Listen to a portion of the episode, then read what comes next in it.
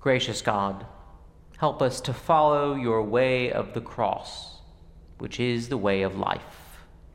Amen.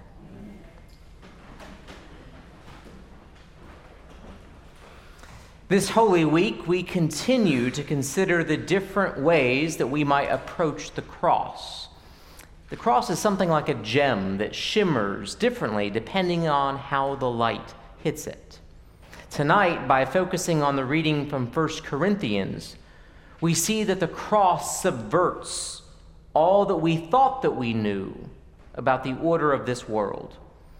We all have things that we take for granted that the sun rises in the east and sets in the west, that the next election will be contentious, that we will drink a cup of coffee tomorrow morning. Things that we take for granted are based on things that we have observed over and over again so that we no longer even need to think about them. We just assume that they will happen. Well, one of the things that we take for granted, and this was true not only in St. Paul's time, but also in ours, is that power goes to the victors, that strength is seen in triumph over enemies, that the winner is the last one standing. Sure, we love to watch an upset in sports, and it's, it's exciting when the favored team loses. But over the long haul, the winner is always the biggest, fastest, strongest, and most well financed. This is just how things work. And so we take it for granted that we know what a winning recipe looks like. But the cross explodes those sorts of assumptions. As we heard, the message about the cross is foolishness. The word that St. Paul uses here for foolishness is moria. It's where we get the word moron. There is nothing polite or subtle about this. The cross is utter nonsense to believe to be believed only by morons. The cross flies in the face of everything that we have ever been taught and every pattern that we take for granted. But because we are just so used to seeing the cross in churches, tattoos, art, and jewelry, sometimes we miss the shock of the cross. The cross is a shameful and repugnant symbol of death and execution.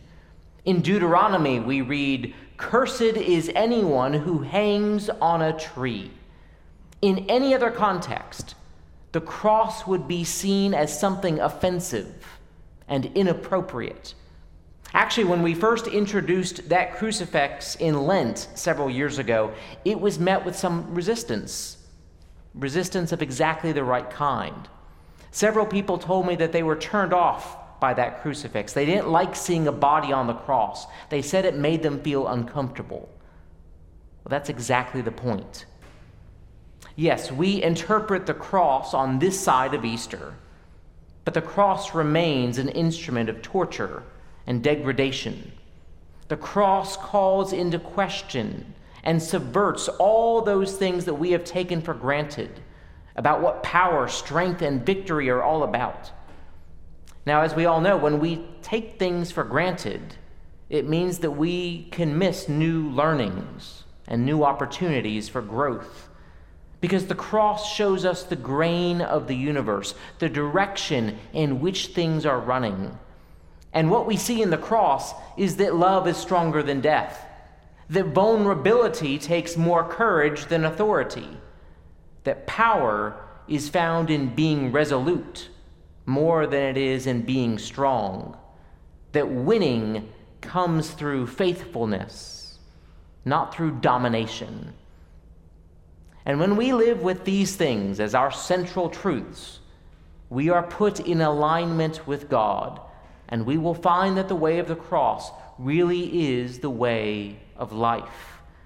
If the cross reveals to us the epitome of truth, goodness, and beauty, and we believe that it does, then everything about our modern society is upended. Our priorities are shifted from trying to have more and be better to trying to be obedient to God and open and vulnerable to love. Our focus is no more on trying to get to the top, but rather finding the blessings and the joy of humility. Our values are no longer about trying to make our name great, but rather using our lives to point toward the one through whom all are given abundant and eternal life Jesus Christ. In the gospel, John the Baptist at one point says of Jesus, He must increase, and I must decrease. That is the subverting power of the cross. It shames and subverts the broken and sinful order of this world, and it points us toward the unfathomable and inexhaustible love of God. And this is why St. Paul writes, as we heard, let the one who boasts boast in the Lord. What we are proud of is reoriented by the cross because those old assumptions that we had about power and victory are exposed as temporary and partial. Now, sure, if we want to, we can play the real life game of Monopoly, try to amass a fortune. And even if we succeed in that, when we die, the money will not be ours anymore. We can live for pleasure, but all the pleasure in the world will not fill that void of emptiness that we carry in our soul. We can get all sorts of awards and achievements, but even our own family won't remember our name in just a couple of generations. No matter what we have to boast about, it's all vanity. In reality, our modern sensibilities are the ones that are foolish. And so the cross is God's way of shocking us and awakening us to true wisdom. This does not, though, mean that the way of the cross is an easy one to walk, because the world that still lives by the values that put Jesus on the cross will think that we are strange. So when we do things like have obedience, or humility, or mercy, or love, they will be seen as foolish. We will likely be seen as fools for living in such a way to be oriented towards the cross of Christ. And so we pray on this Holy Tuesday that God would grant us the courage and the grace to align ourselves with the folly of the cross. And we ask that the Spirit would meet us in following so that we might have that peace that passes all understanding, that we might keep our hearts and minds in the knowledge and love of Christ crucified.